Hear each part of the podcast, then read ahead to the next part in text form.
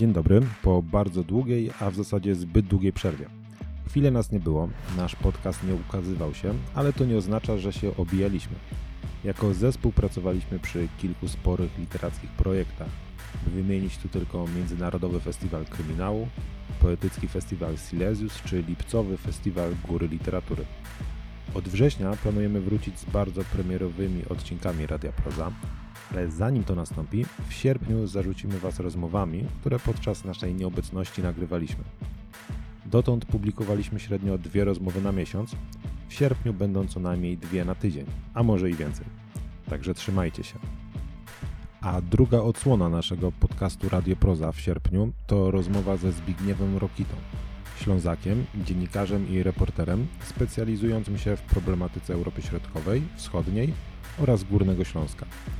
To ostatnie zainteresowanie zaowocowało zresztą nagrodą literacką Nikę, którą Rokita otrzymał z końcem 2021 za książkę Kajś, opowieść o Górnym Śląsku.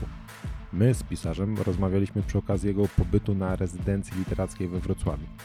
Udanego odsłuchu.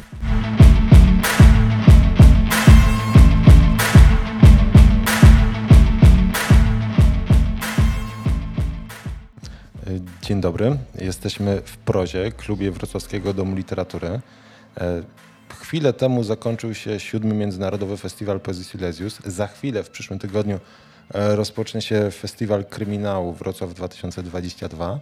Ale żeby nie było, że w międzyczasie nic nie robimy, w tym tygodniu postanowiliśmy porozmawiać z dwójką naszych rezydentów, rezydentem, rezydentką literackimi. E, jutro zapraszamy tutaj do Prozy na spotkanie z Małgorzatą Lebdą, a dzisiaj naszym gościem, bohaterem wieczoru jest Zbigniew Rokita. E, myślę, że publiczność jest na żywo, więc można autora przywitać oklaskami. E, Zbigniew Rokita, laureat ubiegłoroczny Nagrody Literackiej Nike e, za tę oto książkę. Kajś, opowieść o Górnym Śląsku. Autor także innej książki, już tutaj mogę, można chyba powiedzieć z, z czystym sumieniem książki reporterskiej Królowie Strzelców, Piłka w cieniu Imperium, chociaż nie jest to tylko i wyłącznie piłka, książka o piłce nożnej, też inna dyscyplina sportu tutaj się pojawia. O to w którymś momencie pewnie zechcę zapytać. E, też, prawdę powiedziawszy, do tego spotkania mogło dojść w roku ubiegłym, ponieważ e, z programami rezydencyjnymi wystartowaliśmy w roku ubiegłym i w ubiegłym roku e, nasz dzisiejszy gość Zbigniew Rokita złożył aplikację do, o, o, ubieg- o bycie rezydentem literackim we Wrocławiu, tak? I z bólem serca, jako fan tej oto książki, e, musieliśmy tę aplikację odrzucić z powodów formalnych, e, jako że masz na koncie więcej niż dwie książki, a wtedy był taki wyznacznik, że je, autorzy jednej bądź dwóch książek masz jeszcze na koncie. Oszukałem. Albo nie doczytałeś regulaminu, ale tak sobie pomyślałem, że, że twoje życie chyba się zmieniło bardzo od jesieni ubiegłego roku, kiedy e, otrzymałeś nagrodę Nikę. E, bo już mnie chcecie brać na rezydencję. Tak, i tak sobie właśnie o tym sobie pomyślałem, że o kurde, w ubiegłym roku nie chcieli, w tym roku e, przyjęli, bo mam Nikę. Nikę, żebyście mi dali tu jakiś kwadrat. Ale tak poważnie, e, bo Nikę cały czas uchodzi za tą jedną, chyba jedyną nagrodę na polskim rynku literackim, która rzeczywiście zmienia i zmienia i sprawia, że e, ludzie zaczynają kupować książki, nakłady się zwiększają. Już nie mówimy tutaj o wymiarze finansowym, gdzie też jest jedną z tych takich najlepiej, najsowiciej opłacanych e, e, nagród. I czy rzeczywiście życie pisarza Zbigniewa Rokity wywróciło się do góry nogami po tym, kiedy postanowiono wręczyć ci tę nagrodę? Nie, no absolutnie nie. To znaczy dużo się na plus zmieniło, dużo się fajnego wydarzyło. Tak, dzień dobry Państwu, przepraszam, że od tego nie zacząłem ale też bez przesady. To znaczy, ja bardzo lubiłem i y, lubię nadal swoje życie, y, więc jakby nie miałem potrzeby, żeby ono się gdzieś tam wywracało i tak też się nie wydarzyło. Ale coś tam się zmienia, też nie można w drugą stronę przesadzać, bo to Nike, no jasne, że po pierwsze, idąc już twoim tropem, tak, tropem twojego rozumowania, ono rzeczywiście bardzo wpływa na sprzedaż książki, to jest tam kilkukrotnie więcej niż, niż do Nike ono wpływa w moim przypadku pewnie na jakąś pewność siebie, bo, bo tam y, tak mogę opowiadać, że tam byłem nie wiadomo jak pewny siebie i coś, ale no jasne, że jak tam ileś osób ci przyklaśnie, no to dostajesz jakiegoś kopa, nie? Że, że tak sobie wymyśliłem to moje pisanie, to może rzeczywiście jest sens w to iść, eksperymentować. Choć z 15 strony patrząc, też może być jakieś tam zagrożenie, że, że, że nagle się człowiek poczuje nie wiadomo jak tam zdolny i, i gdzieś tam pofrunie. No więc super, super Nikę. E, jaka jest różnica pomiędzy odbiorem tej książki Kajś, e, właśnie po Nikę, a książki, która w pewnym stopniu, w pewnym no, w stopniu opowiada o tym samym, bo tu też jest motyw Górnego Śląska e, przez postać bohatera, piłkarza Ernesta Wilmowskiego. Było widać różnicę w tym, jak bo ja szczerze powiedziawszy, kiedy e, zastanawiałem się, jak ułożyć to spotkanie, jak ułożyć tę rozmowę, to szukałem, słuchałem wywiadów, żeby się w pewien sposób nie powtarzać i mam wrażenie, że Kajś jest taką książką mocno już wyeksploatowaną właśnie przez mnogość wywiadów. Dużo ciekawsza wydaje mi się w tej chwili e, ta książka Królowie Strzelców, jako że tych wywiadów z tobą zbyt wielu nie ma. Wracasz jeszcze do tej swojej poprzedniej książki, którą gdzieś tam zaistniałeś na mapie reporterskiej i pisarskiej? Wiesz co, no jak ktoś mnie pyta, to wracam, ale ja nie jestem do niej jakoś bardzo przywiązany. Do Kajś jestem bardzo i tu tam już nie ma związku z nagrodami czy, czy, czy czymś, ale po prostu to jest mi bliska książka. Natomiast Królowie Strzelców jest książką, którą bym napisał na pewno inaczej. Jeżeli mam sam się krytycznie recenzować, to mi tam bardzo mnie brakuje. Y, bardzo mi brakuje tam, nie wiem, moich jakichś tam peregrinacji kibicowskich, y, jakichś tam opowieści, e, ploteczek od znajomych, od czegoś. To jest surowa książka. Tam jest kilka jakichś historii, które... No, no. Ale to jest książka wtedy reporterska, bo to, co przy Kajsiu się pojawiło, e, zanim e, chwyci, przeczytałem Kajsia, usłyszałem, że to jest książka reporterska i zacząłem ją czytać i sobie myślę, no kurczę nie, jak uczono nas na uczelni, jak gdzieś tam reporterzy dużego formatu powtarzali, to należy tego autora, tego autor musi się schować. E, ważni są bohaterowie. E, I to mamy w Królach Strzelców. Jeżeli chodzi o Kajsia, to e, ciebie jest tutaj bardzo dużo. No to w tym sensie na pewno Królowie Strzelców są takim bardziej po polsku rzecz biorąc tradycyjnym reportażem, jakich konstrukcyjnie jest więcej w prasie czy, czy w książkach. No i spoko, wiesz, ja też pisząc Królów Strzelców, tam miałem, nie wiem, 20 7 czy 8 lat, nie pamiętam jak to zaczynałem pisać, więc też tam to były jakieś, no, no jakby pierwsza w ogóle samodzielna książka reporterska, tak, to, to też tam e, tak było. E, no i super, jakby to była książka, gdzie się na pewno nauczyłem e, pisać coś większego, to też wymaga jakiegoś tam, nie wiem, w ogóle innego intelektualnego podejścia do sprawy, tak, niż napisanie tekstu do, do prasy i, i tyle, no ale mm, teraz jakby może nie tyle ta książka mi towarzyszy, co ten temat, bo ja w tym zostałem, w tym to znaczy w takim obserwowaniu sobie świata, czy, czy tej głównie mojej Europy wschodniej, tej tradycji przez pryzmat właśnie jej związków, z, czy związków piłki nożnej, czy sportu czasem szerzej z tożsamością, z polityką. I to jest taki przyczółek, z którego czasem coś widać, czasem to, co widać, nie wiem, zamazuje perspektywę, czasem coś pokazuje, a teraz się dzieje już tam bardzo dużo. Więc teraz e, rzeczywiście no, da się coś opowiedzieć przez to, że nie wiem, że Rosjanie się nagle zorientowali, że mogą na przykład z UEFA przejść do Azjatyckiej Federacji Piłkarskiej i nie wiem, co z tego wynika, jak to można opowiedzieć. No są po prostu fajne, fajne tematy, oczywiście w, w tragicznym jakby kontekście, ale, ale wciąż to jest jakoś tam ciekawe, więc no, to są gdzieś takie, tak sobie opowiadam na własny użytek, potrzebę takie trzy moje nogi, czyli jedna taka sportowo-polityczna, druga ta śląska i trzecia ta wschodnioeuropejska. E, do tego tematu sportowego, e, łączenia się sportu i polityki, e, chociażby przy pomocy piłki nożnej, wrócimy, zwłaszcza, że tutaj nie wspomniałem na wstępie, jesteś nie tylko pisarzem, reporterem, autorem sztuki teatralnej, ale także od niedawna podcasterem. nie wiedziałem, że takie słowo istnieje, ale mam nadzieję, że nim nie jestem. Nie, ja nie jestem podcasterem, jestem osobą, która na razie nagrała dwa odcinki i, i, i wiesz, robię to samo pewnie co dotychczas robiłem, tylko po prostu ktoś to gdzieś tam nagrywa i, i tyle. Nie, rzeczywiście, no żeby już tam nie biegać wokoło tematu, a powiedzieć konkretnie, na zaproszenie Tygodnika Powszechnego i Allegro robię, zacząłem robić taki no, podcast, tak, e, o, no, o tym, o czym mówiliśmy, czyli o związkach piłki, a może też będzie o paru innych dyscyplinach i polityki. Pierwszy odcinek to była taka opowieść, to już gdzieś to można znaleźć, na przykład na Spotify'u opowieść o Donbasie i Krymie przez pryzmat piłki właśnie ostatnich, na przestrzeni ostatnich 10 lat, tam kolejne będą kolejnymi wycieczkami w jakieś regiony świata, taki jest konstrukcyjny na to pomysł i tak sobie będę przez to frunął. E, ta historia pojawia się też tutaj, e, o tym jak wschód Ukrainy zmienił się. Wschód Ukrainy pamiętajmy też, gdzie był jeden z najbogatszych, co by nie było, klubów także piłkarskich e, w Europie, Szachtar Donieck. E, stadion zniknął chyba z powierzchni ziemi całkowicie, został zniszczony. W tej jeszcze pierwszej wojnie e, rosyjsko-ukraińskiej z 2014 roku jeden z najbogatszych ludzi na świecie, w ogóle na pewno w Europie, zapadł się pod ziemię. Wiesz, co się teraz z nim dzieje w ogóle? Bo to też była taka ciekawa Achmetow? postać. Słucham? Achmetow? Tak. Nie wiem, to no, no, on, on teraz komentuje przecież chociażby Azovstal, tak? On podał wczoraj, chyba to była jego wypowiedź, czy w któryś dzień, ile on już stracił na tej wojnie, ile na samym Azovstalu stracił, no bo Azovstal do Renata Achmetowa należy, tak? Należał, no de facto. Czyli, czyli do właściciela właśnie Szachtara Doniec, także nie, nie, nie, on, on istnieje. Okej, okay, to umknął mi. Pamiętam, że wtedy był przedstawiona jako ta osoba, która może w którymś momencie wkroczyć i zadecydować, e, jako namówić niejako stronę rosyjską do pewnych działań i przechylić szale na którąś ze stron. Wtedy tak? Wtedy tak. No, wtedy na pewno miał większe znaczenie. Teraz to już jest inna wojna, jasne. E, ale Okej, okay, to teraz y, pochylmy się nad Górnym Śląskiem, tak tobie bliskim. E, tutaj mamy postać Ernesta Wilmowskiego albo Ernsta Wilmowskiego.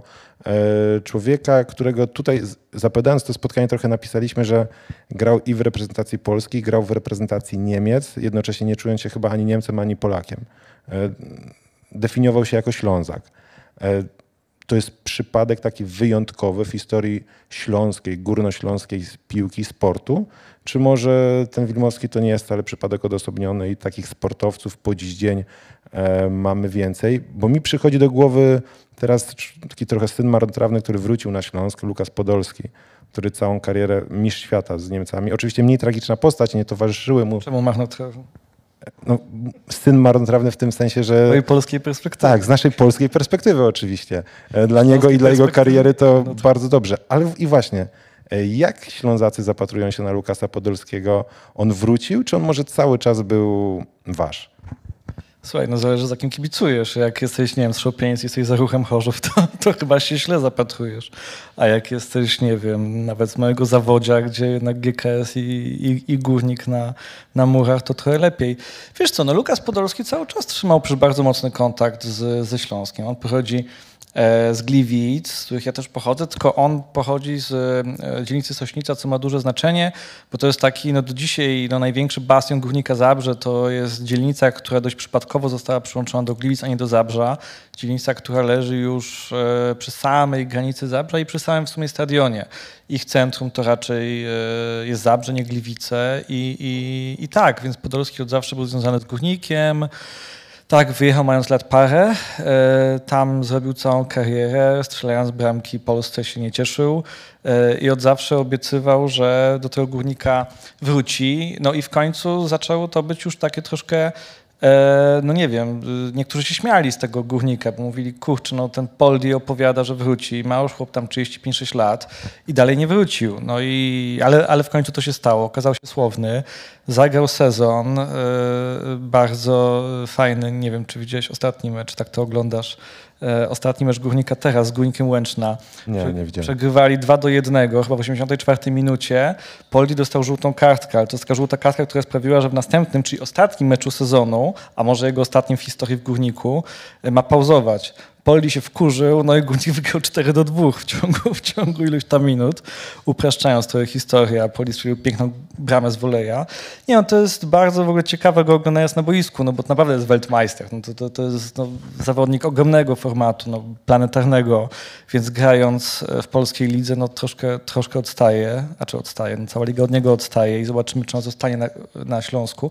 Natomiast już tak odchodząc od tych czysto technicznych aspektów, a wchodząc na takie bardziej kulturowe, to wiesz, to, to jest dla mnie właśnie historia, y, która być może jest w intencji twoje, twojego pytania, czyli, czyli o tym takim rozkroku śląskim między tymi dwoma państwami, tymi dwoma państwowościami. Ta historia się potoczyła, że akurat jego sośnica wylądowała kilkadziesiąt lat temu w Polsce i, i, i jakby on jest żywym y, przykładem tej pograniczności.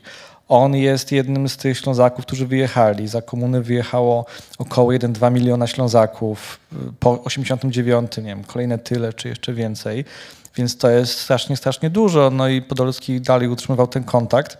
Jego historia no nie jest tak tragiczna jak Wilimowskiego, bo na inne czasy przypadła, tak?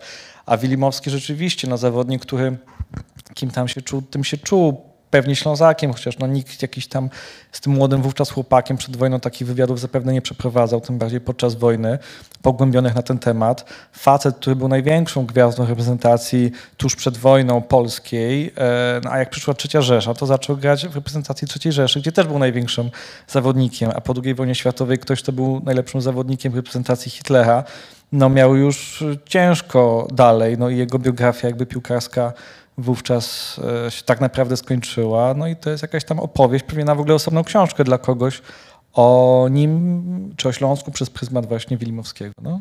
A jak Ślązacy zapatrują się na Wilimowskiego?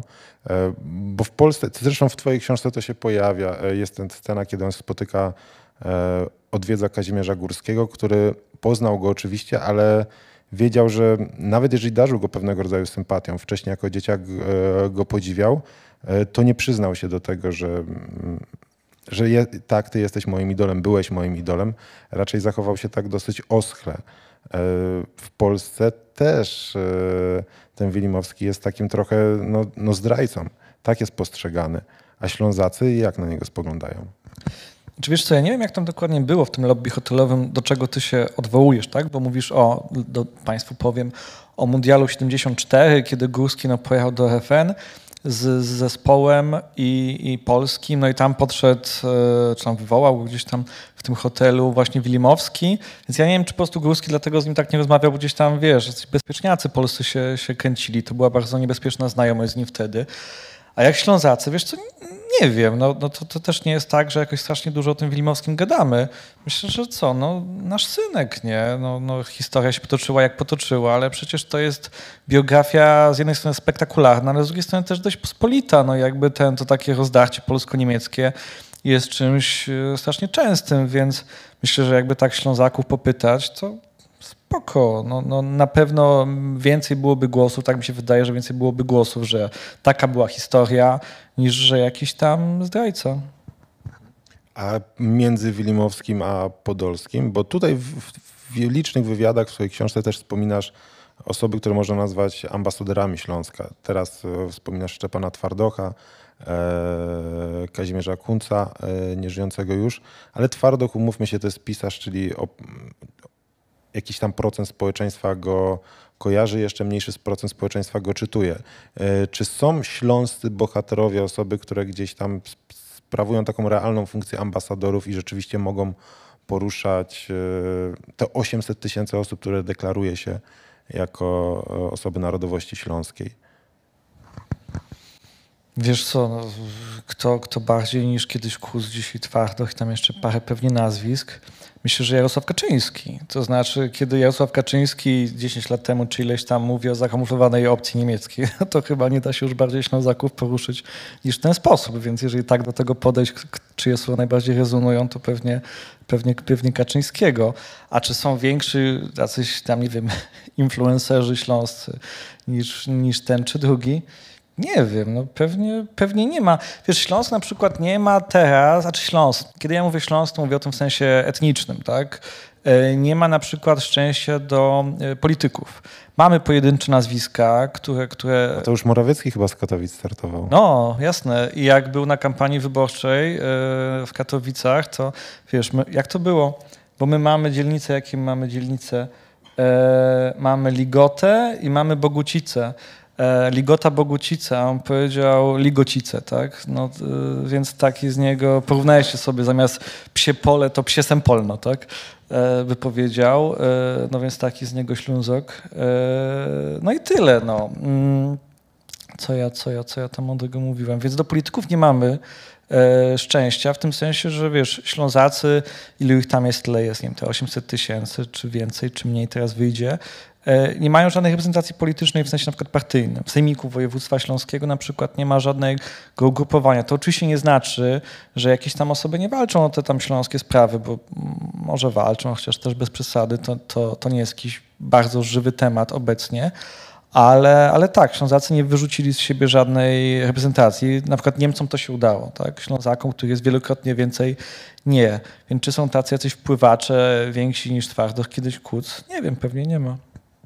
Mm, raper Miłosz, z którym współpracowałeś, E, tak rzucam hasłami, bo może faktycznie w tym środowisku nie kultury wysokiej, jaką jest literatura, nie kultury wysokiej, jakim jest film, w tym środowisku, w tej bańce możliwe, w której się gdzieś tam akademickiej trochę, teatralnej poruszamy, może poza tą bańką będą osoby, niebawem się pojawią, ujawnią, które będą poruszać jakieś powiedzmy setki tysięcy młodych ludzi na Górnym Śląsku. Wiesz co, to, to być może jest też pytanie, bo jeżeli mówimy o ambasadorze, to może jest pytanie bardziej do ciebie niż do mnie, bo ja wiem, jak mi już rezonuje w, na Śląsku. Nie wiem, czy jest ambasadorem Marki Śląsk poza, choć pewnie jest, bo na przykład jego ostatni projekt, który jestem ogromnym fanem, byłem trzy razy na tym koncercie, e, on zrobił coś takiego no, genialnego, no i to nie jest słowo na wyrost, Pieśni współczesne to się nazywa i to jest taki pomysł, żeby wziąć zespół Śląsk, czyli zespół, który nam się kojarzy, być może Państwu też, a mi na pewno tak się kojarzył, z Cepelią, z jakimś TV Polonią. E, on nagle wziął ten zespół Śląsk, e, ustawił obok siebie, obok e, no, takich bardzo rozpoznawalnych ogólnopolskich gwiazd muzycznych i, i, i po prostu dał czadu, pokazał, że to jest bardzo symboliczne, że wie, że te stare rzeczy, stare tam w cudzysłowie albo i nie, jak, jak właśnie zespoły ludowe, jak zespół Śląsk, nagle kurczę mogą w nowej inkarnacji, wiesz, rozwalić system. I na pewno no, Miłoszowi, ja, ja jestem jego naprawdę wielkim fanem jako słuchacz, czyli go po prostu strasznie lubię, bo jest fajnym facetem. On robi dla Śląska dużo.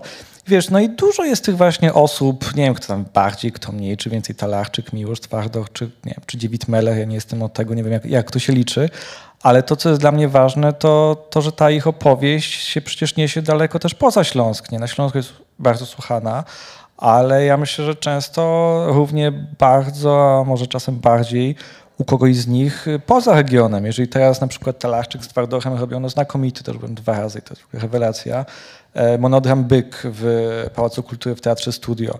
Pierwszy w dziejach tej planety e, spektakl, który w stałym repertuarze teatru poza Śląskiem, e, po Śląsku spektakl, więc ta śląska opowieść jakoś tam niesie i sobie tam ambasadorujemy. W swojej książce dużo opowiadasz o tym, jak ty odkrywałeś swoją śląskość. E, jak ta śląskość jest odkrywana w ogóle przez chyba ludzi twojego pokolenia, naszego pokolenia, przez młode osoby, które e, z pochodzenia są Ślązakami, ale długi czas nie zdawały sobie z tych spraw, sprawy. Mówisz o poczuciu wstydu, e, o tym, jak wy Ślązacy się definiujecie. Dużo jest też o tym, jak my, powiedzmy, tutaj będę mocno generalizował, tak? My Polacy z Polski wschodniej, zachodniej, centralnej was postrzegamy. E, a jak wy Ślązacy postrzegacie Polskę? Bo jak się zacznie analizować tę historię, e, ja byłem przekonany, w szkołach nas uczą przecież, że Polska nigdy nie była krajem kolonialnym. Ale jak popatrzymy sobie na historię Kresów, jak popatrzymy sobie na Ukrainę, no to można mieć wątpliwości, ale znowu chyba nie trzeba aż tak daleko od Wrocławia się uciekać. E, przypomnijmy, że Katowice w roku 2021 w plebiscycie w ponad w miasto Katowice, bo tam jeszcze inaczej głosy się rozkładały po powiatach, e, wioskach naokoło, ale w samych Katowicach ponad 85% obywateli opowiedziało się za tym, żeby przynależeć do Niemiec. E, co z tego wyszło? Wyszło z tego, że Katowice stały się częścią Polski, sprawy polityczne. Niemcy, powiedzmy łagodnie, w 2021 roku nie mieli najmocniejszej pozycji na arenie międzynarodowej ta polskość, bycie częścią Polski zostało wam, Ślązakom, narzucone. E, wy postrzegacie Polskę trochę jako takich kolonizatorów, e, kogoś, kto was trochę przytula na siłę? Wiesz co, no jedni tak, drudzy nie. nie no tak jak jedni Polacy coś tam, drudzy coś tam. E, raz, że no Polska staje się na pewno z każdym kurczę rokiem, każdym pokoleniem czymś coraz bardziej przezroczystym. To znaczy te, ta taka świadomość że Polska jest czymś nowym na Śląsku, no jakby z czasem ucieka, nie? No bo, no bo z jednej strony, nie w moich Gliwicach e, Polska pojawiła się w 1945 roku, wcześniej tam nie wiadomo kiedy w ogóle było, jakiś, w jakiejś prehistorii. A, no ale, ale jakby no taki, tak, takie osoby jak ja, 8-9, no to rocznik, no to oczywiście no wiemy, że kiedyś było inaczej, ale no to już jest czysta historia, to już nie są emocje. Ja E, no jakby ja znam tylko Śląsk Polski, kropka. I wiesz, no, no jedni, co tu mam powiedzieć błyskotliwego, jedni tę śląskość ściśle wpisują w polskość, e, jednocześnie siebie nazywając Ślązakami, okej, okay, mają do tego pełne prawo. e, opowiadając, wiesz, o powstaniu śląskich, jakiś tam odwiecznym boju Ślązaków o Polskę i tak dalej, a inni się będą na Polskę obrażać wiesz, z różnych powodów, czas, czasem głupich, czasem mądrych, zresztą nie wiem, czy tam emocji można głupimi albo mądrymi nazywać. Mm, I tyle, ale też wiesz, no to nie jest coś takiego, że jak się wjeżdża na Śląsk, to, to nagle wszyscy się tam rzucają jakoś, nie wiem, wkurzają na tę Polskę i nie wiadomo co. Wiesz, to, jest, to jest chyba po prostu często tak, że tak jak y, Polak wkurza się i mówi, nie wiem, tam pieprzony Narodowy Fundusz Zdrowia, bo ma kolejki, albo jakaś tam droga źle wybrukowana, tak dalej.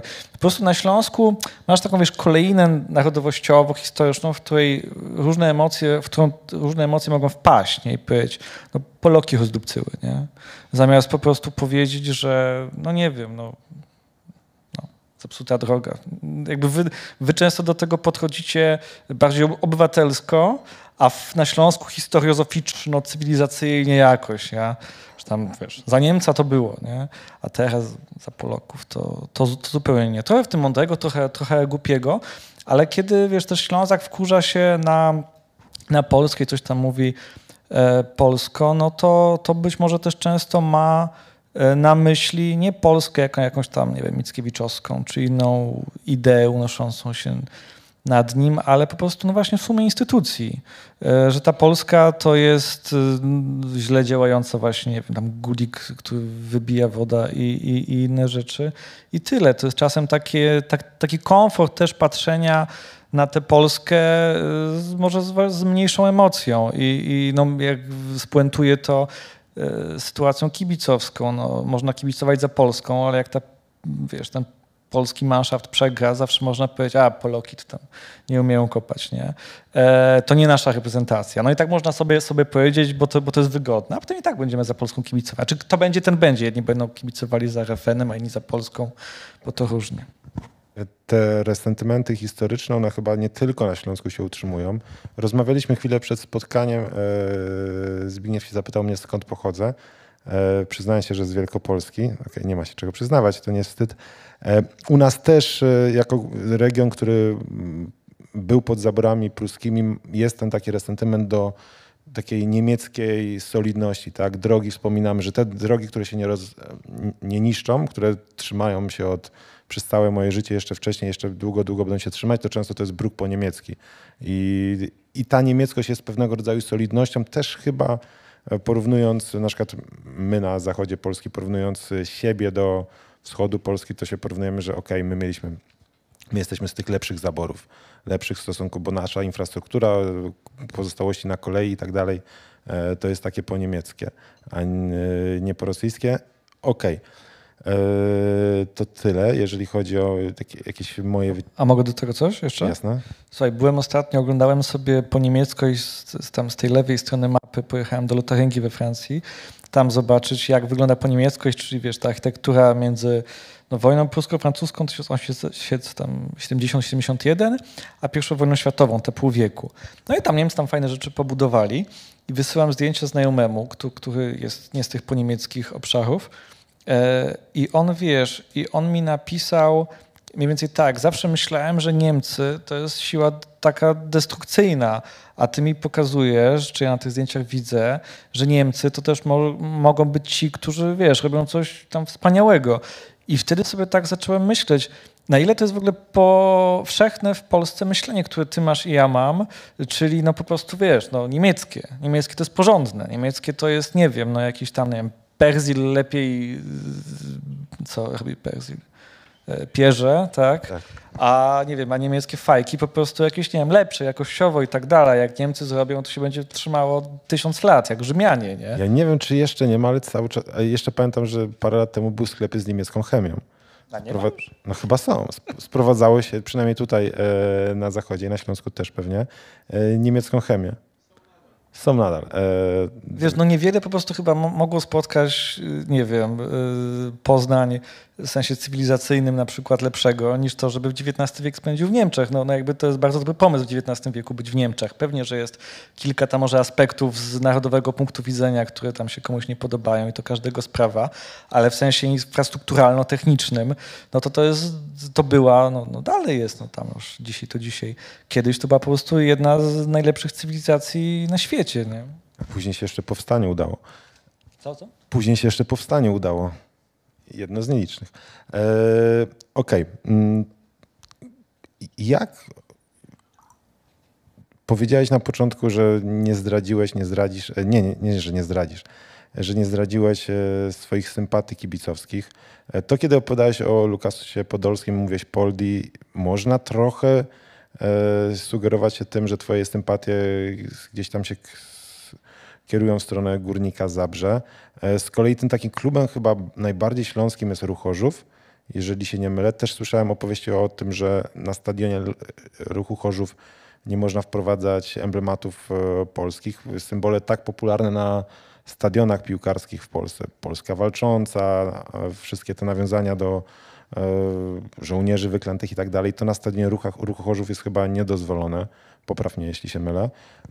Ja nie wiem nawet. Jak a ty jesteś kibicem piłkarskim. Jak definiują się te sympatie e, na Śląsku? To jest cały czas ten taki podział kluby polskie, kluby śląskie, kluby niemieckie. To pozostało jeszcze i młodsze pokolenia, twoje pokolenie cały czas tym kluczem e, wybiera sobie sympatię, czy to już w ogóle zupełnie inaczej E, poszło? Nie, wiesz co, znaczy po pierwsze jest przyciąganie liny w niektórych klubach. Na przykład zacząłeś od Górnika Zabrze. Jak pamiętam, byłem na pierwszym meczu Poliego, chyba z Lechią wtedy graliśmy, na Roosevelta i wiesz, e, byliśmy dokładnie naprzeciwko Torcidy, naprzeciwko tam, Żylety, mówiąc po warszawsku. E, no i tam cała emblematyka, banery, jakieś tam flagi. I one są takie, no raczej takie śląskie. I nagle jakieś tam boroczki z boku u nich wywiesiły jakieś tam pol... Co? Kto z boku? Jakieś tam takie bidoczki, tam jakieś tam chopce. E, wywiesili, wiesz, jakąś tam flagę, coś w stylu 1944 pamiętamy. Tak, dziękuję. E, I wiesz, i tam pokazuję znajomym, z którymi jestem. Mówię koledze, e, no, Darkowi Chojnackiemu, on jest no, znakomitym aktorem Teatru Śląskiego i też nie wiem czy jeszcze, e, ale w przeszłości był speakerem e, górnika, e, no górnik trwaj, górnik ten, tej rezerwy. rezerwy, tak. I Darek mówi, poczekaj, zaraz to zniknie. I zniknęło, wiesz, po dwóch minutach, ale właśnie tłumaczył mi, że jest teraz ten moment przeciągania liny, że, że te sympatie pojawiają się też takie bardziej, powiedzmy, polskie. No i to jakoś tam się wydarza w tych klubach, tam w jednych bardziej długich dni, ale to głównie jest dzielnicowa sprawa, wiesz. E, rzadko jest tak, żebyś, nie wiem, był z Szopienic i jakoś bardzo kibicował za Górnikiem Zabrze. No chyba, że akurat tam się przeprowadziłeś. E, raczej to jest bardzo oczywiste. I te mury no, są, mówiąc eufemistycznie, bardzo asertywne. Ja wcześniej nie miałem nic do ruchu chorzu, gdzieś tam bywałem na stadionie i tak dalej, ale od kiedy przeprowadziłem się do Katowic, do dzielnicy Zawodzie, no to y, też się zorientowałem, nie wiem, po roku mieszkania tam, że nie cierpię ruchu chorzów. Wiesz, ja, bo nagle coś tam, nawet byłem, kurczę, w zeszłym roku, jak grali tam o awans, awansowali z Polonią Bytom, zresztą tam w którejś, nie wiem, to była trzecia chyba liga, wiesz, walka dwóch byłych mistrzów Polski w trzeciej lidze, to tylko na Śląsku się może wydarzyć. I masz, e, aha, no i nagle z kimś gadam o, o ruchu ja się robię taki, nie? I ja sam się pytam, Zbyszek, o co ci chodzi? I się chyba zorientowałem, nie, chyba te mury mnie przekonały, no, że ruch nie. nie wolno. Ale uważasz, że te animozje kibicowskie, no. y, piłkarskie y, na Śląsku są silniejsze niż przykładowo między kibicami, kibicami Polonii a Legii w Warszawie czy Wisły i Krakowi w Krakowie? Nie wiem jakie są, ale, ale y, nie, nie wiem jakie są w Warszawie, ale jeżeli wy na przykład, ja widzę wasze mury, ja widzę wasze wlepki, u was jest nudno po prostu, no bo wszyscy są za Śląskiem Wrocław, a ostatnio widziałem faceta, który szedł w koszulce Miedzi Legnica i pytam tu kogoś znajomego, dlaczego, nie wiem, szedł, a nie leżał. A, no i mi wytłumaczyli, że wiesz, no macie jeden klub blisko, jeszcze z nim macie zgodę. To jest jakaś, wiesz, no. inna sytuacja niż u nas. Taka sytuacja chyba jest w Wielkopolsce, jeżeli chodzi o Lecha Poznań i tam jest taka solidarność. Ale tam macie wartę. Ale Warta jest traktowana jako taki mm, No, macie, profesjonalny klub y, sympatyczny. w, zesz- w kolejnym sezonie to chyba będzie jedyny klub w Polsce, teraz popraw mnie, tak? Jak, jak Wisła spadła, który będzie miał dwa zespoły w Ekstraklasie. Tam, no, no ale okej, to ty wiesz lepiej, jak jest Poznaniu, się, się nie kłócę. Ale u nas, no jasne, że tak, to jest jakby ważny element też tożsamości takiej dzielnicowej. Jasne, że jak już ktoś tam to podkręca i tam, nie wiem, sobie, sobie tam daje po mordzie czy coś, no to źle. Ale, ale ja, nie wiem, na przykład lubię, jak nie wiem, przestrzeń ze mną dialoguje, trochę umądrzając to, o czym mówimy i, i jakieś tam wierszyki na murach. Teraz na przykład robimy taki spektakl, za chwilę próby zaczynamy, też takim w ogóle śląskim dream, dream teamie aktorskim. Właśnie wspomniany Darek Krojnacki, wspomniany Robert Talarczyk, jeszcze Basia Lubos i Mirek Najnert. I oni w czwórkę, ja, ja, ja napisałem, oni, oni będą grali. e, W Teatrze Kory zrobimy taką sztukę właśnie jak e, o śląskich, może nie kibolach, ale tak jak są kibice i pseudokibice, to my sobie wymyśliliśmy, że są kibole i pseudokibole. I to właśnie też są, są, są tacy, tacy niedokibole. Trójka właśnie takich zaangażowanych kibiców przy barze, ruchu Chorzów, Górnika Zabrze i Gieksy. I Basia Bachmanka, jedyna mądra poza Barceloną. I to jest, wiesz, futurystyczna sztuka 2050, e, pierwszy mundial w dziejach, gdzie Śląsk w końcu gra jako własna reprezentacja. Nie? E, No i tam oglądamy, czy Śląsk zostanie mistrzem, mistrzem Polski, czy będziemy mogli zabrać Śląskowi Wrocław hasło Cała Polska w cieniu Śląska. Bo widzisz, bo tutaj na przykład można mówić Cała Polska w cieniu Śląska, nikt się na was nie wkurza, nie? A jak my byśmy powiedzieli Cała Polska w cieniu Śląska, to byłoby takie larmo. No, tutaj we Wrocławiu jeszcze sobie przypisujemy tytuł tego, że Śląsk był, że Wrocław był tą historyczną stolicą Śląska. Śląska e, rozciągającego się od e, Bytomia po chyba Zieloną Górę i Gerlitz, Gorzelec. E, jak zapatrujecie się właśnie na Górnym Śląsku, na Dolny Śląsk? Dolny Śląsk, który my tutaj wiemy ma zupełnie inną historię i ludność tutaj w bardzo dużym procencie, w bliskim stu, e, została wymieniona po 1945 roku, więc e, genetycznie patrząc na Dolny Śląsk, Dolnoślązaków tutaj nie ma. E, Chyba, że tą historię właśnie będziemy pisać od 1945 roku.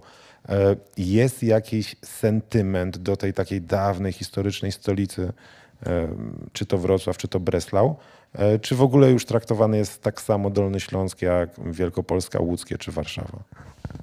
No jak Warszawa, nie.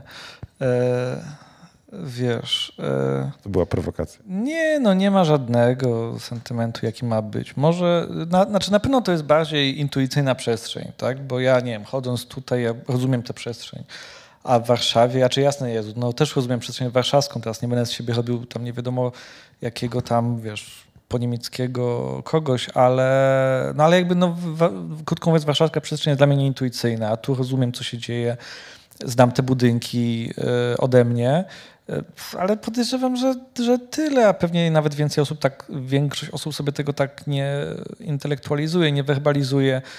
Nie ma jakiegoś związku, no bo jaki może być? Jakby co nas łączy z Dolnym Śląskiem, poza jakąś historią, a historia przecież jest ciekawa tam dla pewnie garstki osób. Nawet y, gdzieś tam Cieszyńskie, Wisła, czyli historyczny Śląsk, y, też to są dla nas jacyś dalecy kuzyni.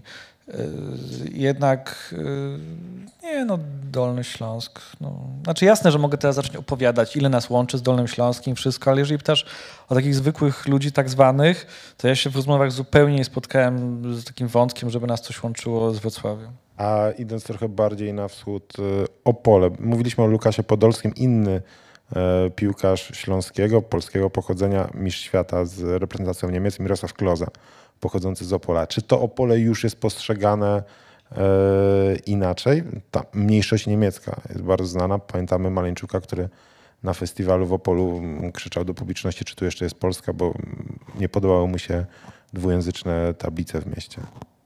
Raczej wokół miasta. No co ja mam powiedzieć, to niech musi... Nie chodzi mi o Maleńczuka, chodzi mi o to, czy to Opole już jest bardziej śląskie. Bardziej, jasne, że tak. Wiesz, też jak pogadać z tymi Niemcami, czyli no, według ostatniego spisu, gdzie mamy szczegółowe wyniki, czyli z 11 roku, to jest 150 tysięcy Niemców, tak ładnie się rymuje z tym 850 tysięcy Ślązaków, no to oni przecież e, mówią, że raczej nie ma Niemców, którzy by o sobie nie powiedzieli nie jestem Ślązakiem, którzy by, o sobie, którzy by o sobie powiedzieli, nie jestem Ślązakiem, a więc są Ślązakami, tak się uważają, tak się definiują. Oni mi też mówią yy, bardzo często, że nam nikt nigdy, oni na Opolszczyźnie, nam nikt nigdy nie powiedział do niedawna, że my możemy być Ślązakami. Znaczy jakby nie było takiej opcji, raczej opcja taka, wiesz, odreagowanie polskości, czy nazwanie swojej odrębnej tożsamości tak dalej, to raczej była niemieckość, to było to naczynie. Ta śląskość tam jest czymś nowym w sensie deklaracji narodowościowej. E, I, i, i, I tak, więc na pewno jeżeli chodzi o jakąś tam, nie wiem, ludzi, to nam jest to bliższe. Na pewno historycznie to jest nam bliższe. Wiesz, moje, moje Gliwice i, i Opole, no to jakby było jakieś tam no, jedno województwo do 1945 roku. I to jest y, też tam w kilometrach strasznie blisko, tam jest przychoda, tam się jeździ, więc my to jakoś tam czujemy, nie wiem, bardzo, tak, tak mi się wydaje. Też jest duża w ogóle migracja z tych miast, które są między Opolem a aglomeracją, tam Strzelec, Opolski, Kędzierzyna do, do nas, do aglomeracji, więc no, te związki na pewno są większe. Dolny Śląsk jest po prostu dalej, no i trzeba już sobie naprawdę w głowie dokonstruować, co nas łączy. No bo no, no, no co, no może na studia wybierasz sobie, czy do Krakowa, Wrocławia, czy do Warszawy, no tyle. Mhm. E, jeżeli chodzi, ważnym elementem w takim kształtowaniu e, świadomości polskiej, e, obywatelstwa polskiego jest to, jak ułożony jest program edukacji. To, jak my od małego jesteśmy edukowani, uczeni tych powstań, głównie powstań takich, powstania warszawskiego, gdzieś tam pojawia się powstanie w getcie warszawskim, ja wiem, że gdzieś tam w Wielkopolsce pojawia się powstanie wielkopolskie. Te powstania śląskie chyba ze sprawą kinematografii przede wszystkim gdzieś tam funkcjonują, ale też podejrzewam, że one nie są w jakimś takim głównym obiegu. I jak się domyślam, e, ta ścieżka edukacyjna w Katowicach, w Gliwicach, we Wrocławiu, w Łodzi czy w Gdańsku się zbytnio od siebie nie różni. E, a jednocześnie w swojej książce opisujesz e, o to, że Ślązacy mają inny stosunek, niejako inną pamięć chociażby II wojny światowej. E, podejrzewam, że to jest po trosze wyjęte z domów. My jeszcze jesteśmy w podobnym wieku, więc mamy jeszcze to szczęście, że nasi dziadkowie mogli nam opowiadać chociażby o II wojnie światowej, o tamtych czasach. W którym momencie młodzież śląska, czy to młodzież teraz, czy młodzież, kiedy ty byłeś e, tym nastolatkiem, dowiaduje się, że ta historia może nie jest do końca taka, jak pani w szkole przedstawia, pani od historii, pani od języka polskiego. I to wszystko nie było takie czarne, czarno-białe, zwłaszcza na Górnym Śląsku, gdzie e, jeden dziadek mógł być w Wehrmachcie, drugi dziadek mógł e, być w Armii Polskiej i siedzieć w obozie.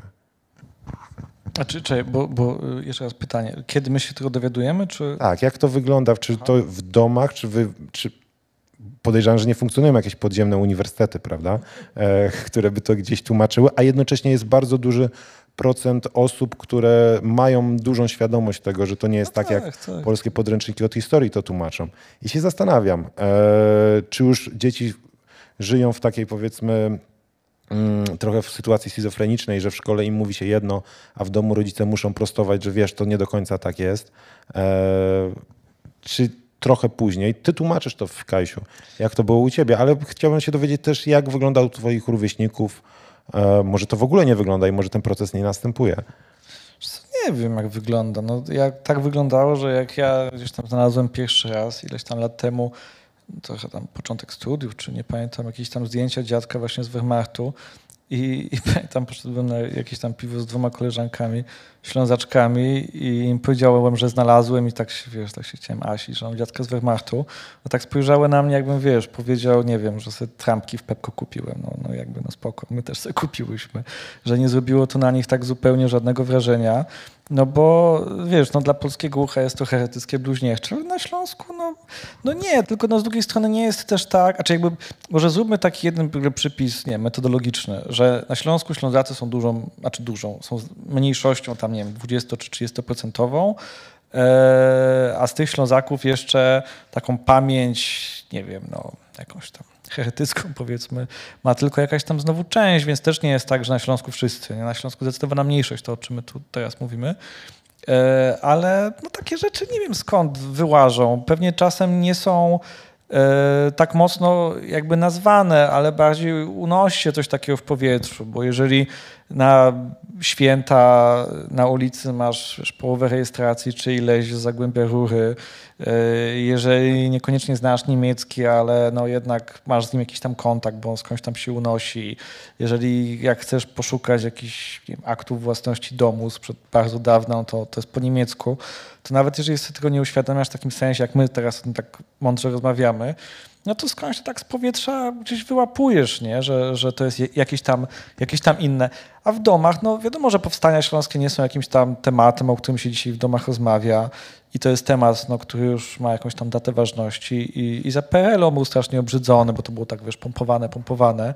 W przeciwieństwie do powstania warszawskiego to był temat no, mainstreamowy, więc, więc on nigdy nie miał tego takiego powabu, wiesz, jakiejś tam drugobiegowości. E, ale no rzeczywiście, no to co w książce pisałem, jak się tam po skrobie pochodzi po domach śląskich, to bardzo często słyszy się o powstańcach śląskich nie jako bohatera, tylko jakiś tam, nie wiem, komuś to się nie chciało iść do roboty i zamiast tego liczyli, że gdzieś można sobie tam, nie wiem, zarobić więcej, czy coś tam złego zrobić. Oczywiście to jest część pamięci, część to są bohaterzy, jak zawsze skomplikowane, i tyle. Mm, tak samo o II wojnie, wojnie światowej. No, ja jestem już z tego pokolenia, dla, dla którego te opowieści no, gdzieś tam były, ale wiadomo, też już ileś tam czasu minęło, bo z jednej strony jestem z tego pokolenia, jesteśmy z tego pokolenia pierwszego, który może bezpiecznie o tym opowiadać, ale też ta perspektywa czasowa już jest tak ogromna, że, no, że to, to już traci na intensywności, a dla następnego to już w ogóle będzie takie a zdarzają się, można mieć problemy na mieście w, e, na Śląsku, na Górnym Śląsku, jeżeli właśnie jest się przedstawicielem ruchu autonomii śląskiej. Czy ta większość polska, która jednak na Śląsku jest obecna, e, czy, czy dochodzą do, po prostu do jakichś nieprzyjemności z tego e, w związku z tym, że właśnie zbytnio manifestujemy swoją śląskość, albo wręcz gdzieś tam próbujemy organizować się politycznie. E, tak jak to parę lat temu miało miejsce, ten ruch autonomii, ten ruch autonomii śląskiej był, ty też o tym w książce piszesz, był w którymś momencie taki, był popularny. Nawet u nas we Wrocławiu na uniwersytecie mieliśmy profesorów, którzy e, byli przedstawicielami tego ruchu. Oni z naszej perspektywy tutaj wydawali się niesamowitymi radykałami, wręcz mówili wprost o tym, że oni dążą do autonomii takiej, do niepodległości, o tak. Takie, e, tak, że dążą także do niepodległości. Ruch Autonomii Śląskiej ostatecznie tak? E, teraz... Ci, którzy ostrzegali przed hasiem, tak? E, ci, którzy ostrzegali i ci, którzy gdzieś tutaj pewnego rodzaju z opowieści snuli na ten temat, którzy byli członkami tego ruchu Autonomii Śląskiej. Ale nawet nie chodzi o to, żeby tutaj teraz te osoby pos, przy, przytaczać. Zastanawiam się, czy to nie wpływało na po prostu atmosferę, czy nie wpływa na atmosferę e, nie na ulicach, tak, ale w trakcie chociażby tak teraz popularny jest y, przykład rodzin, które się kłócą z uwagi na zupełnie inny, dużo bardziej błahy podział polityczny. Nie, myślę, że się rodziny bardziej kłócą o Kaczyńskiego i Tuska i tam o Smoleńsk, ale... Alek z Wehrmachtu też się tam może pojawić. No, no właśnie. Wiesz co, y, nie, no nie przeceniaj ruchu Autonomii Śląska, w sensie nikt, nikt raczej nie dostanie po twarzy za to, że jest w Rasiu. Ktoś musiałby y, ich rozpoznawać na ulicy, a poza Gorzelikiem kilkoma działaczami to to, to nie sądzę, żeby w Katowicach czy Gliwicach była jakaś wiedza powszechna. To jest organizacja, która już najlepsze lata ma za sobą. To jest organizacja, która już wypadła z polityki wojewódzkiej. Nie wiadomo w ogóle, czy w kolejnej samorządówce, co z nią będzie. Dlaczego w okolicach 2000, myślę, że 10-9 roku e, oni tak bardzo zyskali na popularności? Wiesz co, no nie wiem, na pewno minęło jedno pokolenie, pokolenie, które chciało w aglomeracji, bo to jest bardzo ważne. Opolszczyzna ma właśnie swoją historię, którą już o pokolenie wcześniej się zorganizowali, te mniejszości niemieckiej. A tutaj y, no, zajęło im y, pokolenie, żeby jakoś zinstytucjonalizować, myślę, że pewne emocje, czyli jakieś takie poczucie odrębności, które przecież nie było w 89, 90 roku tak nazwane. Ja już nie mówię o tym, że nie było nazwane w Polsce, bo nie sądzę, żebyśmy 20 lat temu siedzieli i nie wiem, rozmawiali w księgarni, gdzie być może macie e, Dracha, Twardocha po śląsku, czy jakieś inne książki, może, może po śląsku, żebyśmy zastanawiali się po prostu w środku tygodnia po południu, czy istnieje, wiesz, język śląski, co to jest raś ale ten temat rzeczywiście jakoś tam wystrzelił. Oni y, i mieli bardzo dużego, oni mieli bardzo duże szczęście po prostu do lidera, bo, no bo jakby Jurek Gorzelik no jest e, bardzo charyzmatyczną, wykształconą, sprawną osobą, czasem z jakimiś tam być może zbyt prowokacyjnymi wycieczkami, ale to jest osoba o dużych osiągnięciach. E, na pewno, wiesz, jakiś tam czas był ich, bo oni mieli ambasadora Kuca, który mocno był za nimi, chodził w tych marszach e, autonomistów, i tak dalej. To też były czasy, kiedy chyba wierzyło się w takie rzeczy jak autonomia śląska. No teraz ja już nie mówię o wojnie, bo wiadomo, że to trochę nam w ogóle wszystko na inne tory e, przerzuca, ale no po 2015 roku, no wiadomo, że żadnej autonomii nie będzie, a w tych czasach bezpośrednio po wejściu Polski do Unii to nagle się wydawało, że, że, że wiesz, że to jednak jest jakaś tam opcja. Na pewno oni też wykorzystali taką śląską emocję, że my e, oto, no emocje części Ślązaków, tak? Że my zawsze byliśmy tą dojną krową, że więcej nas brano niż nam dawano, że Polska nas nie rozumie. I to był odruch, wiesz, czasem jakiś tam, nie wiem, intelektualnie gdzieś tam prowadzący, ale czasem też y, dobry, no bo kurczę, no ja nie mam nic przeciwko temu, żeby, y, nie wiem, kompetencje samorządów były większe. Wrocław na tym super zyskuje, że ma silny samorząd i wiele innych miejsc. Więc okej, okay, po prostu ruch Autonomii Śląska chyba też miał taki problem, że on, nie wiem, czy mógł to zrobić, no nie no, okej, okay, mógł to zrobić lepiej, e, jakby wytłumaczyć, o co mu chodzi e, Polsce.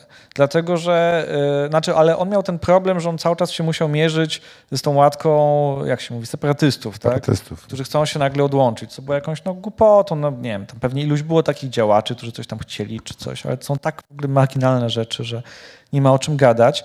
A pomysł y, tego, żeby wrócić do idei, nie wiem, Józefa Piłsudskiego sprzed 100 lat, no nie jest żadną separatystyczną ideą i okej, okay, czasy się zmieniły. Dzisiaj Raś, no już tam prawie go nie ma i, i nie wiadomo, czy będzie. Już rozmowy o żadnej autonomii nie ma. I teraz jest ten moment, kiedy tym postulatem, y, który, wiesz, skupia te różne śląskie emocje w aglomeracji, jest już nie autonomia, a, a język, nie? Sprawa, sprawa języka teraz ludzi jakoś tam mobilizuje i wiele osób, jeżeli teraz chce jakoś powalczyć o sprawy śląskie, to się właśnie wokół tego języka ogniskują. I do języka właśnie chciałem przejść w którymś momencie. Myślę, że to jest e, dobry moment. Wspomniałeś e, Dracha Szczepana Twardocha. W ogóle Twardoch chyba jest takim w tej chwili e, jedną z tych osób publicznych, które najgłośniej mówi o odrębności języka śląskiego. Jakie są działania prowadzone w tym momencie, żeby ten śląski funkcjonował cały czas, bo dla nas znowu z polskiej perspektywy ten Śląsk jest traktowany jako taka trochę ciekawostka. E, zawsze, zawsze się pytam, jak poznaję osobę ze Śląska, z Górnego Śląska, czy mówi po śląsku i, że, i często też widzę, że inne osoby reagują podobnie, to powiedz coś po śląsku, haha, cieszymy się, e, to takie zabawne. E, ale czy to jest jakieś inaczej? Czy ten język faktycznie żyje, czy on funkcjonuje inaczej niż tylko jakaś taka ciekawostka? I czy młodzi ludzie, bo chyba dotyczy się teraz głównie młodych ludzi, oni zaczynają w kierunku tego języka się zwracać, czy może wręcz przeciwnie, od tego języka odchodzą?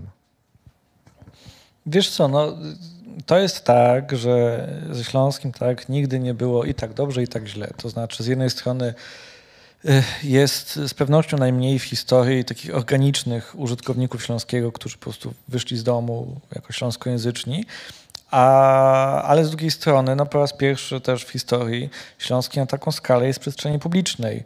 No bo za sprawą, nie wiem, no, choćby wśród już wymienionych wspaniałych tutaj ludzi teatru, tam Lubos, Talarczy, Chojnacki i tak dalej, e, Śląski wszedł nie wiem, do teatrów. I, i to, to jest ważne, bo jeżeli wiem, piątą stronę świata Kuca, e, według powieści Kuca, zagrali już ponad 100 razy, tam na widowni ci wejdzie kilkaset osób, ile się powtórzy, ale 100 razy kilkaset, wiesz, no są jakieś ogromne już liczby ludzi, no mówię o jednym przedstawieniu, czy Holone, które grają chyba 19 rok w Teatrze Kores, e, to są jakieś po prostu, nie wiem, dziesiątki tysięcy ludzi, którzy przyszły, zobaczyły, że znakomitą śląszczyzną, a nie jakimś bechcikowaniem, wiesz, jakimiś przekleństwami śląskimi, czy polskimi słowami ze śląską fleksją, ktoś się posługuje na scenie w sposób no, znakomity, artystycznie i wszelako. A to jest aż i tylko teatr, tak?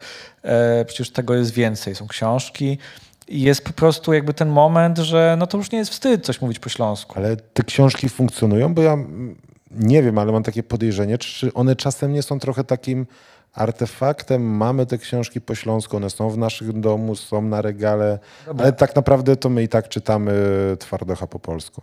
I Kasia.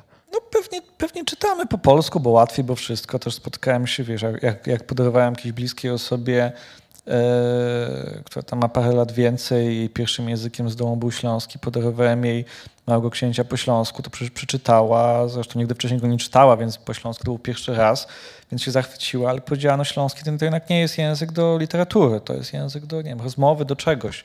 Więc jest takie podejście u części, ale jeżeli mówisz e, o zainteresowaniu, jakie wzbudziła książka Królowie Strzelców, no jeśli tam sprzedało coś z 3000 przez tam, nie wiem, kiedy ona wyszła, 4 lata temu czy ileś, a na przykład jest znakomity kryminał naszego krajewskiego, czyli Marcina Melona, który napisał, wiesz, świetne kryminały o komisarzu Hanusiku i pierwsza część to jest tam 8 czy 9 tysięcy.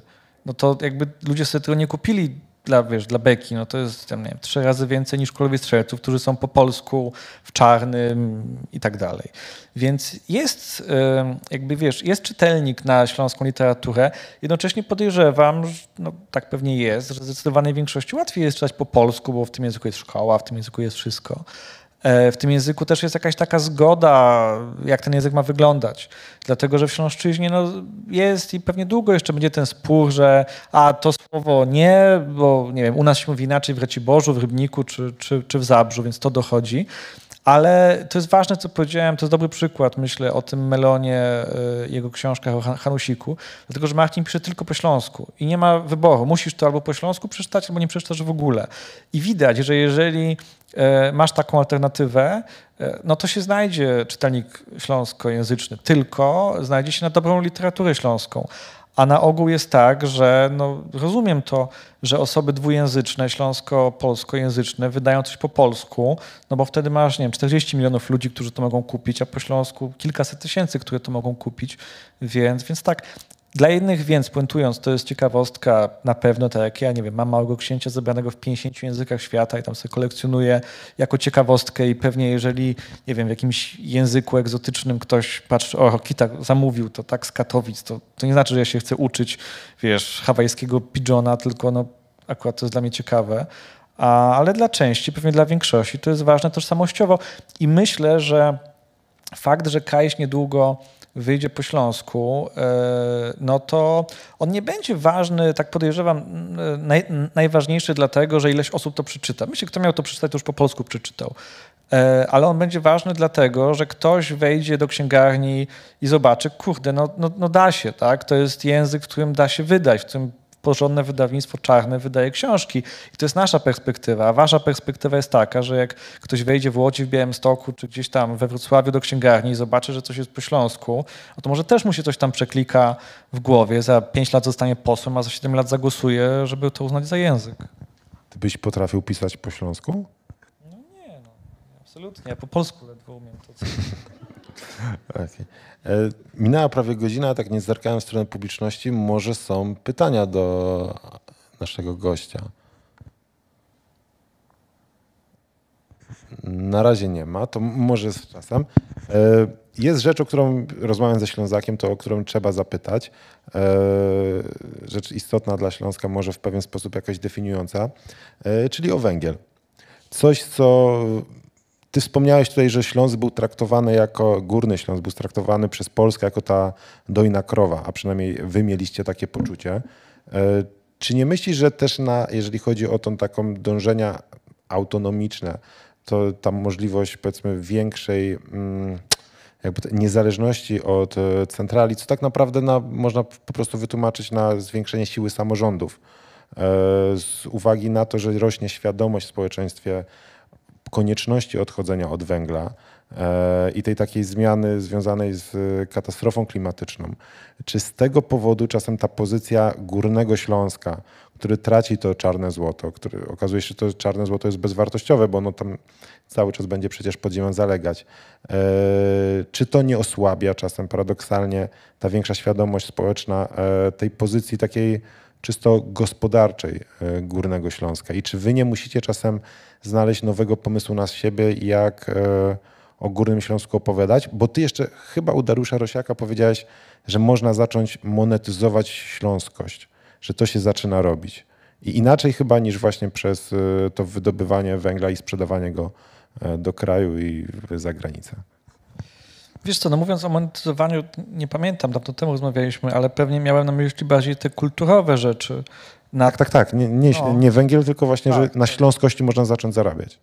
Wiesz co, na kopalnię, no jasne, no pozamykać, no przecież to jest tam pewnie już oczywiste e, w humanitarny i humanistyczny sposób, ale pozamykać.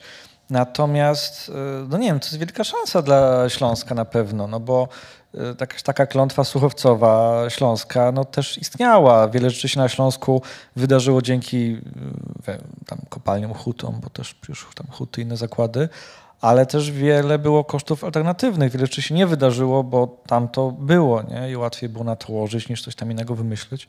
Być może dlatego o ileś tam pokoleń później mieliśmy uni uniwersytet i te wszystkie rzeczy.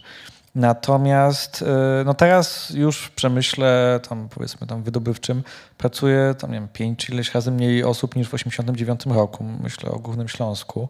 Więc to już jest raczej koniec tego procesu i, i, i to dobrze widać już na Śląsku, że te miasta poszły swoimi drogami, e, powymyślały sobie jakoś siebie albo próbują to zrobić.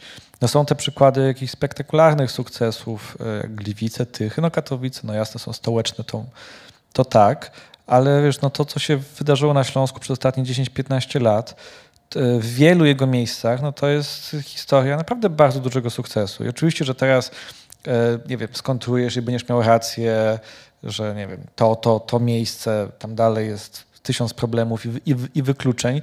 I to też jest prawda, no nie będę mówił, bo są wytarte słowa, ale jednak może coś tam znaczą, że tam jest strasznie dużo kontrastów na Śląsku, bo i ta opowieść o tym biednym, strasznym Śląsku jest prawdą i o tym bogatym też jest prawdą.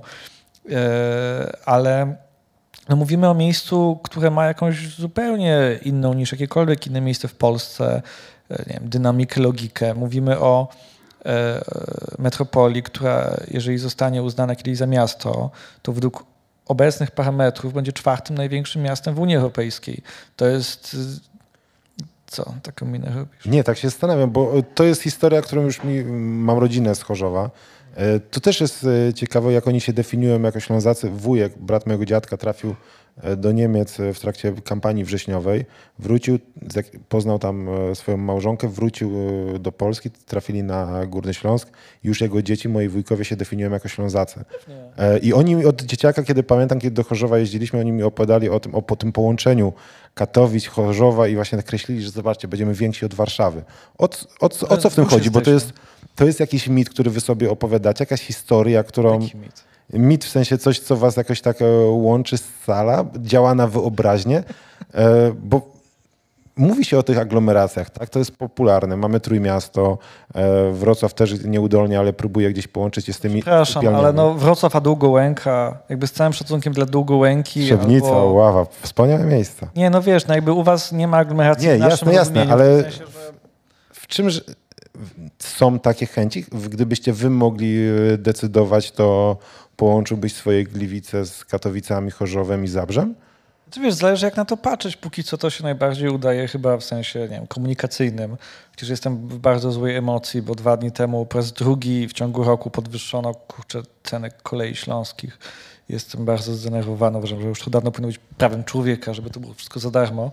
Ale yy, wiesz, to to jest w pewnym sensie jedno miasto. Jasne, że instytucjonalnie jesteśmy na początku, ale jest jedno miasto w tym sensie, że no, to są dzielnice jednego miasta. No, ja mam wiele takich dni, że no, tu gdzieś mam nie wiem, spotkanie, potem tu jedę do biblioteki, potem tam idę na piwo, a śpię tam. To jakby jest jeden organizm, no tak jak znasz z Chorzowa czy z innych miejsc. No rzeczywiście nie ma granic tak, między tymi wszystkimi miejscowościami, poruszamy się po nich płynnie coś nas tam, nie wiem, spaja, jakaś tożsamość, nawet nie mówię o tożsamości etnicznej, bo to, bo to nie wszyscy ją czują, ale też jakiś taki, nie wiem, no geniusz miejsca, tak powiedziałeś o swojej rodzinie, to jest częste zjawisko właśnie tego uśląszczania się, no bo y, nie wiem, no, no to jest jakiś fenomen, że przyjeżdżają ludzie skąd inąd i nagle w drugim, trzecim pokoleniu o sobie mówią, jesteśmy Ślązakami. Czasem za tym idzie znajomość języka, czasem jakieś przejmowanie pamięci. Tak jak ja przejąłem pamięć Powstania Warszawskiego, no to oni przejmują pamięć jakąś lokalną i to jest okej, okay, pamięć o pacyfikacji wujka czy jakieś inne rzeczy. Więc no, to jest jedno miasto, a będzie pewnie jeszcze bardziej i, i super. I trzymam kciuki. No teraz będziemy walczyć ponoć o ESK. Ostatni raz z wami przegraliśmy, ale strasznie dużo na tym zyskaliśmy. To ogóle jakiś straszny kop. Teraz będziemy o to walczyć razem i być może to też jest jakiś oznaka tego, że nie wiem, kiedy tam kilkanaście lat temu czy dziesięć e, tak e, walczyliśmy jako Katowice, a teraz już jako metropolia. Tak, to Wrocław był Europejską Stolicą Kultury w 16 roku, 2016, chyba okolice 2012. To był moment, kiedy te aplikacje e, należało składać. Zerkam jeszcze raz w stronę publiczności. Nadal rąk w górze nie widzę. Wyjaśnijmy jeszcze jedną rzecz na koniec. Zbigniew Rokita przyjechał do Wrocławia jako rezydent, który teoretycznie powinien pracować nad dziełem literackim. I też wspominałeś o tym, że Wrocław, Wrocław jest Ci potrzebny jako miejsce do pracy, bo też tematyka e, Twojej następnej książki Wrocławia i jakoś będzie dotyczyć Wrocławia, okolic Wrocławia, e, ludzi z Wrocławia. Możesz coś na ten temat jeszcze na koniec zdradzić? Co to będzie za książka i jaką Wrocław, wrocławianie, wrocławianki będą w tej historii odgrywać rolę? Oczywiście, to jest, będzie biografia biskupa Kominka kiedy się... Nie, żartuję, to, to, to nie będzie biografia biskupa Kominka, to był tylko głupi żart. E, wiesz co, no... Wiesz, historia... Byłbym gotów uwierzyć, że chciałbyś pisać o polskim kościele, tu, y, chociażby przez pryzmat y, pewnych perturbacji, jakie ta niesamowita instytucja przeżywa ostatnimi czasy. Nie, myślę, że jest parę osób, które się na tym lepiej znają i bardziej ich ich to interesuje. Wiesz co, no, no ja szukam jakichś takich rzeczywiście przyczółków, perspektyw, z których można tę Polskę pooglądać. E, jakichś miejsc, gdzie, gdzie ta polskość tam, nie wiem, czy jest inna, czy, czy przynajmniej ją inaczej widać. Wrocław jest jednym z takich miejsc. Znaczy ja nie będę pisał, nie piszę biografii Wrocławia czy Dolnego Śląska, ale Wrocław na jakiejś takiej mapie mojego nowego pomysłu jest bardzo istotny. No i sobie tutaj łażę, pytam was, a wy mi mówicie jakieś w ogóle niesamowite rzeczy, które mnie strasznie dziwią, bo na przykład jak wcześniej powiedziałeś, przepraszam, nie chcę teraz, znaczy nie zacytuję cię, bo nie pamiętam dokładnie tych słów, ale, ale o tym, że jak można być Dolnoślązakiem, skoro wszyscy jesteście tu nowi, a wiesz, a mi teraz po prostu kopacha opada, jak chodzę między wami, a po prostu co druga osoba z was mówi, ja jestem Dolnoślązakiem, nie? Ale Polakiem? Nie, no Polakiem tak, a na pierwszym miejscu, no nie myślałem, ale może Dolnoślązakiem, nie? Mhm. Tu się czas... dzieje coś takiego? Kilka miesięcy temu rozmawiałem tutaj na tej scenie z Denisjasem Sturisem. E, właśnie między innymi o tym, jak e, on się definiuje, e, w jakim stopniu jest Polakiem, w jakim stopniu jest Grekiem i on powiedział wprost, że w pierwszej kolejności jest Dolnoślązakiem. I to jest przecharakterystyczne właśnie też dla tego regionu. I ty właśnie tych ludzi w ten sposób chcesz tutaj na Dolnośląsku podejść? Skąd się wzięli i jak można się definiować od, jako Dolnoślązak, jeżeli Twoja prababcia jeszcze mieszkała w Łódzkiem. Nie, no ja wiesz, ja nie, ja nie piszę Kajś o Dolnym Śląsku. Wrocław jest jakimś tylko, mówię, jednym tam z miejsc, żeby sobie, sobie coś pooglądać. Ale nie, ja nawet nie zacząłem pierwszy pytać o te Dolnośląskie. Wy jesteście bardzo nachalni z tym i to jest dla mnie strasznie ekscytujące.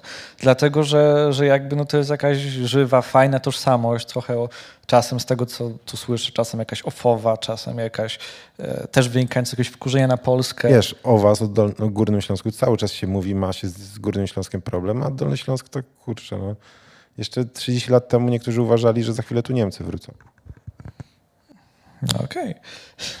Wiesz, e, a, a tymczasem nie wracają Niemcy, a, a ja sobie oglądam, co wy robicie na przykład ze swoją pamięcią. Jak bierzecie halę ludową, e, znowu na powrót nazywacie ją stulecia i sobie, wiesz, bierzecie na sztandary po prostu, w sensie, no tak, toponimi e, wydarzenia z 1813 roku, które jakby już tak chcieć podejść, jak chyba jeden z radnych PiSu, już nie pamiętam kto to mówił, żeby to zmienić na halę Poniatowskiego, co jest 100 razy mniej cool i nie jestem za tym, ale w sensie jakby narodowo, Ministerstwo Edukacji Narodowej intelektualnym jednak się bardziej broni niż jakby, wiesz, przeklikać się na stronę tam Hohenzollernów, a wy robicie jakieś takie wygibasy tutaj tożsamościowe, że to jest dla mnie no, fascynujące.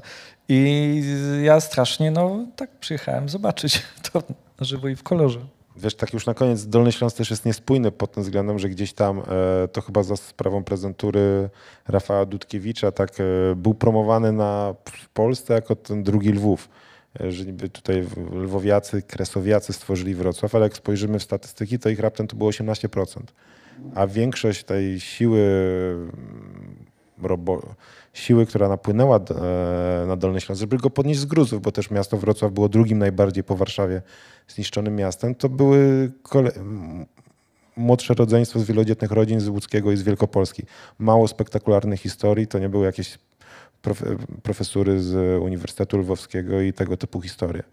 No tak, a czy te, tam ileś procent, to co mówisz, to prawda, e, tyle, że jakby nawet tak, tak, by, tak będąc precyzyjnym, nawet nie tyle lwowiaków, co ludzi z Kresów Wschodnich, nie? No, Czyli... No, z okolic Lwowa głównie. No, a, a, często wiesz, to, to czy byłeś profesorą na Uniwersytecie Jana Kazimierza, czy byłeś 20 km od Lwowa z, z wioski, jednak gdzieś tam było kluczowe.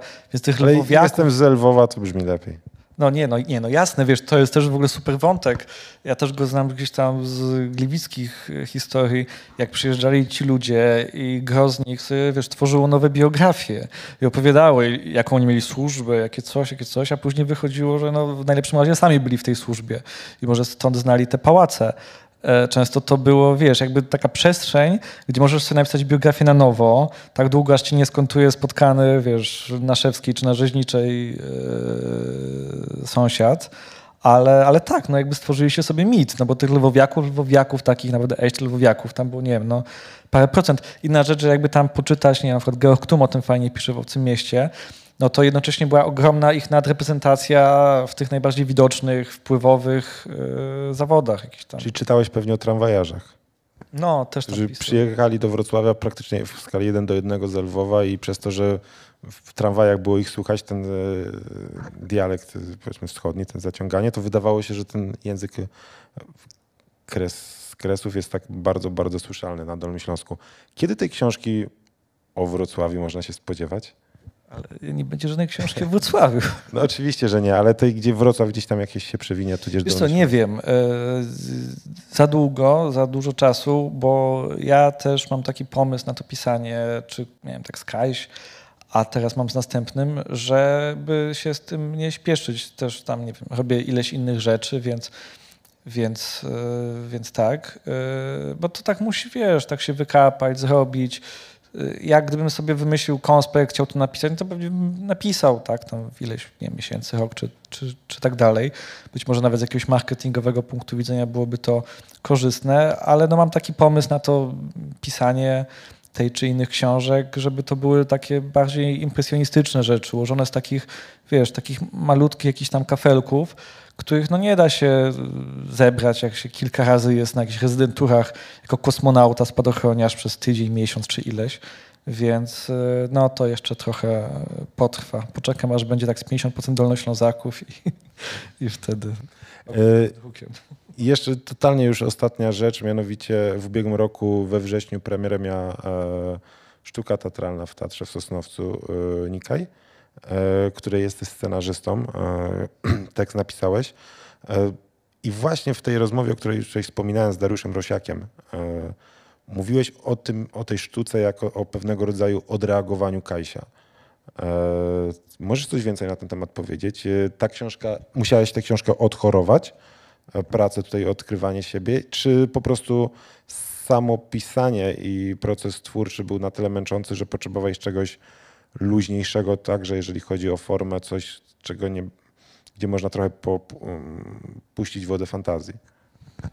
Nie, co mi się fajnie jakaś pisało, nic nie musiałem odchowywać.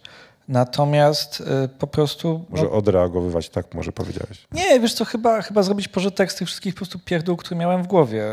Y, to znaczy, y, jest tak, że no, to jest problem pewnie wielu reporterów i reporterek, że nasza wyobraźnia jakby wyprzedza fakty. No, literatura faktu jest literaturą, ale jednak faktu. Spiszesz to, co tam się wydarzyło. E, no a często jest tak, że coś tam czytasz, czy rozmawiasz z kimś i już sobie wyobrażasz, że on to powie, a on tego nie mówi, bo tak akurat nie było. No i tu już prosta droga do konfabulacji, a dość przyjemnym sposobem i uczciwym uprawnienia konfabulacji jest właśnie po prostu fikcja w sensie literackim. Więc teatr jest tutaj bardzo wygodny też dlatego, że ja miałem znakomitego nauczyciela, wspomnianego Roberta Talarczyka, dyrektora Teatru Śląskiego, który jakoś w to wszystko uwierzył i mnie tam prowadził i na przykład jak wysłałem mu pierwszy jakiś tam wariant Nika i tej sztuki, gdzie e, jak były dialogi, no to te dialogi były tak, że tam jedna osoba coś mówiła i ta wypowiedź trwa dwie, trzy strony i wytłumaczył mi, że na przykład w teatrze wypowiedź na trzy strony w Wordzie to nie jest najlepszy pomysł, bo, bo wszyscy wyjdą i tak dalej, więc jakoś tam mnie tego wszystkiego tam nauczył.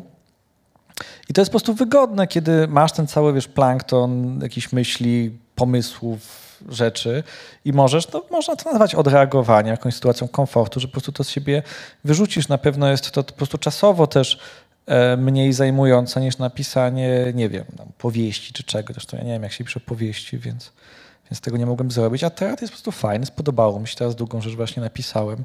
Będzie trzecia i jakoś też z tym tam frunę jako z kolejną nogą. No.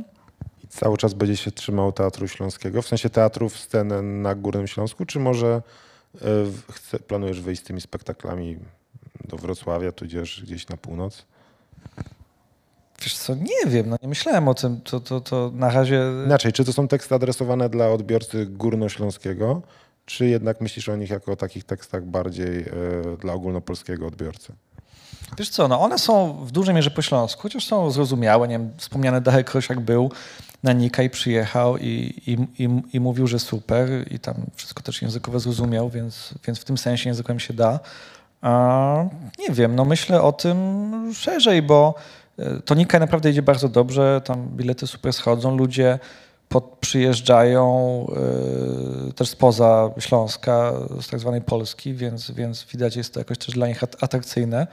No na razie ja też mam jakiegoś takiego świcha, żeby na tym Śląsku tworzyć tyle, ile się da, to właśnie tam tworzyć, bo no to jest jakiś taki fajny w ogóle sposób twórczości, że e, no taki bardzo jakby lokalny, zlokalizowany gdzieś.